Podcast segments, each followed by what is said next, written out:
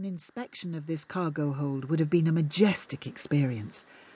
Like the rest of the ship, it was a fusion of flesh and function. Almost 200 feet tall, it was lined with storage compartments and all the accoutrements of a merchant ship. Here, though, they had been grown for the purpose rather than bolted together. Muscular cranes hung from ivory tracks on the ceiling. Ligament chains reached down to the bay doors, heavy lifters waiting to bring cargo on board. Everything from crops to livestock to high tech machinery would come through these doors, the doctor thought. The first stage on a journey across the stars. This was a monument to hard work and simple endeavour, and it should have been full of noise and movement. If the damage in the corridor had told him something was badly wrong, the silence here revealed the scale of it. The signal locator beeped furiously. As the doctor took it out to check the reading, they turned a corner and found the bodies. Leela studied the dead. There were three of them, huddled together on the floor, hidden in shadow. Each wore a heavy uniform covered in metal boxes and weapons, their faces masked. The doctor handed her the torch and pulled one of the boxes free. There was a small light on its side, blinking red. That's our distress signal, the doctor said. Leela nodded. Are these the Hihmakk you spoke of? No, these are humans. The doctor considered the bodies, rubbing his chin. Could be a salvage crew, he muttered. As Leela watched, he crouched down and pressed his hand against the floor. The material gave, and a thin liquid bubbled up. No, he said, that's not right. None of this is right. That, Leela said, is what I have been trying to tell you. This ship is in a holding orbit around a backwater star. It's a derelict. Only you don't get derelict Hihmakk vessels. He sniffed the liquid on his fingers. She's not terribly healthy, but that orbit tells me she's still functioning.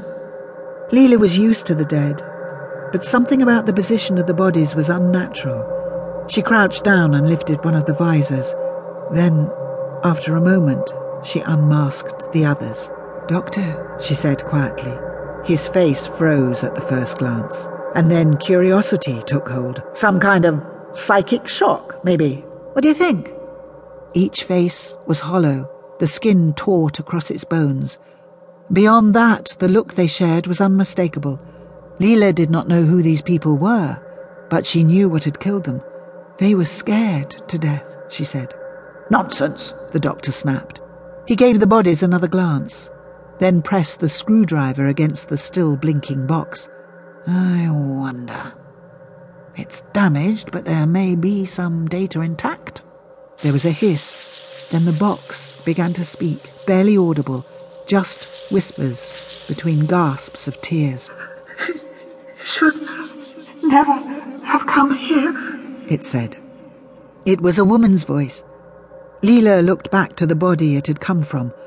The face was so distorted that it had been robbed of all identity. There's no way out now. The power's gone. The box continued. But that doesn't matter to them. The dead don't forget. They don't forgive. Another hiss, then. It's coming for us. Leela could make no connection between the husk at her feet and this voice, alive but scared, living out its last moments in the dark. We should leave this place, she said. Not yet, the doctor answered. You heard what the box said. Those were questions, he barked, not answers. He moved off, finding his way to the far wall. Like the rest of the ship, it was wet and pulsing. The doctor sucked his teeth, then prized open a bulbous growth to reveal a mass of stringy flesh. What is it? A control point. If I can open up a route to the bridge, there's a chance the ship's computer will still be active.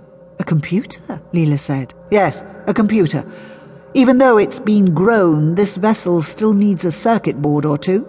The doctor shrugged his coat onto the floor and rolled one of his sleeves up. And it should be a rather more reliable witness to what happened here. As Leela watched, the doctor closed his eyes and reached into the control point, concentrating as he felt around. I think this may be the power for the lights, he said. There was a crunching sound, and a dim orange light filled the cargo bay. Then, before she could cry out, Leela was falling, and a moment later she hit water. The torch spiraled.